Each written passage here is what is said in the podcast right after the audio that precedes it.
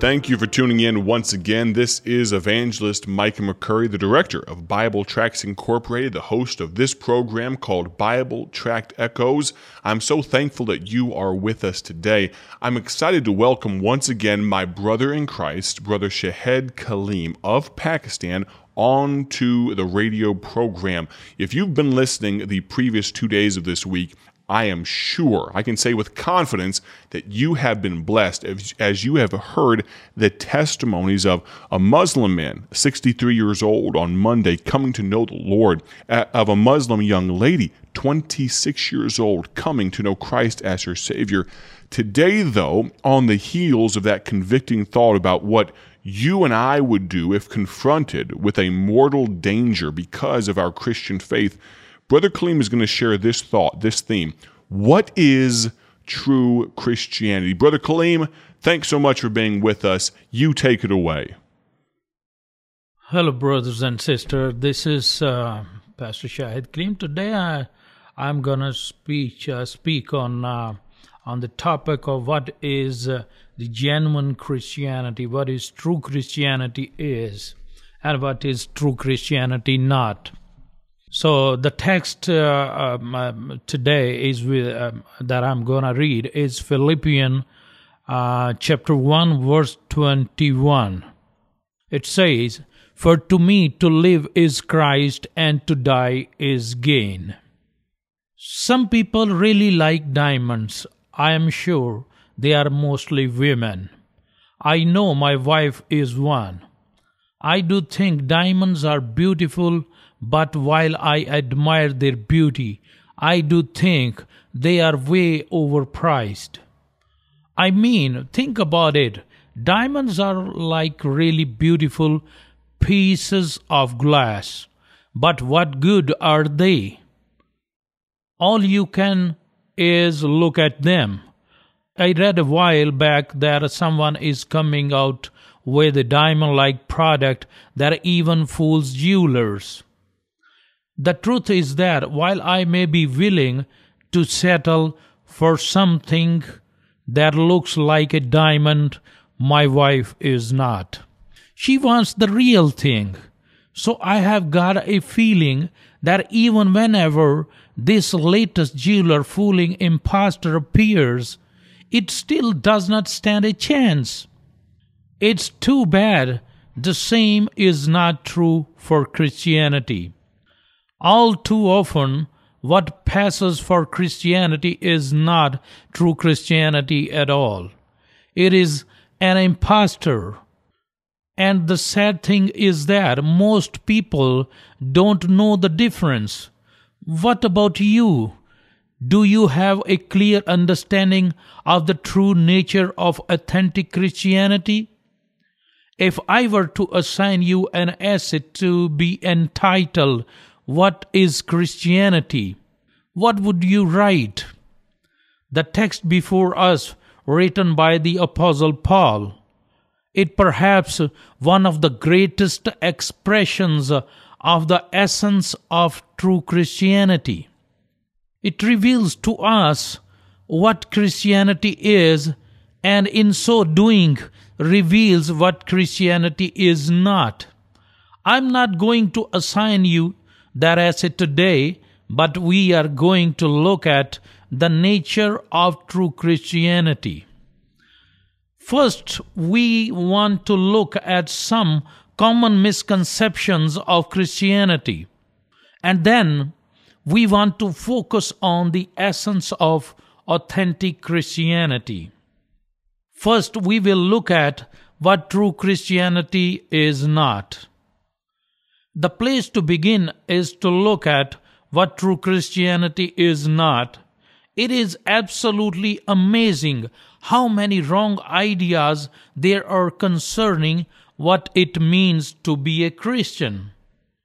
Let's look at a few things that some wrongly believes. I'm not a Christian because I was born in America. You might call this salvation by geography. Some believes that because they were born in the right place, that is enough. Although some believes that since they were born in a so called Christian nation, they, therefore, uh, uh, must be a Christian. It is simply not true. Of course, an excellent argument can be made that America is not a Christian nation at all. Even so, Christianity has been the dominant religion in America, but that does not make every American a Christian. Salvation by geography does not work. I am not a Christian because I had Christian parents. You might call this salvation by heredity. Some believe that Christianity is like the family business passed on from one generation to another. This is not true. Unfortunately, parents cannot make that decision uh, for their children. I wish they could, but they can't. Salvation by heredity does not work. I am not a Christian because I don't do really bad things. You might call this salvation by subtraction. Some believe that if you just stay away uh, from the really big sins, that you are all right. They think that because they have not committed murder or adultery or grand larceny, that God will have to let them in. I'm sure it is better to have not done those things but not doing them will not get you into heaven. Salvation by subtraction does not work. I'm not a Christian because I try to live a good life. You might call this salvation by morality. Some believe that trying to do your best is enough. They believe that if you are sincere and that if your intentions are good, you will meet whatever standard God has. The problem with morality is that it is always relative. You might be more moral than someone else, but then again, there is always someone more moral than you. The problem is that your morality must be perfect. You must be without sin. Salvation by morality does not work. I am not a Christian because I do good works. You might call this salvation by addition. Some people believe that by doing more good things than bad things is what makes the difference again you run into that difficult problem of perfection. You are all sinners. We are all sinners. And those sins cannot be overlooked. The penalty for those sins must be paid either by you or by someone without sin. It's not enough to do a few good things to try to offset the bad. Salvation by ad- addition does not work. I'm not a Christian because I go to church. You might call this salvation by osmosis. Some believe that by sitting in a church service enough, Christianity will penetrate their lives somehow. But sitting in a church does not make you a Christian any more than sitting in a garage make you a car. Standing in the rain will make you wet, but it would not turn you into water. Salvation by osmosis does not work. I'm not a Christian because I believe God exists. You might call this salvation by intellectual agreement or knowledge. You see, we are not talking about faith here. You can believe in the existence of God without making any life commitment to Him.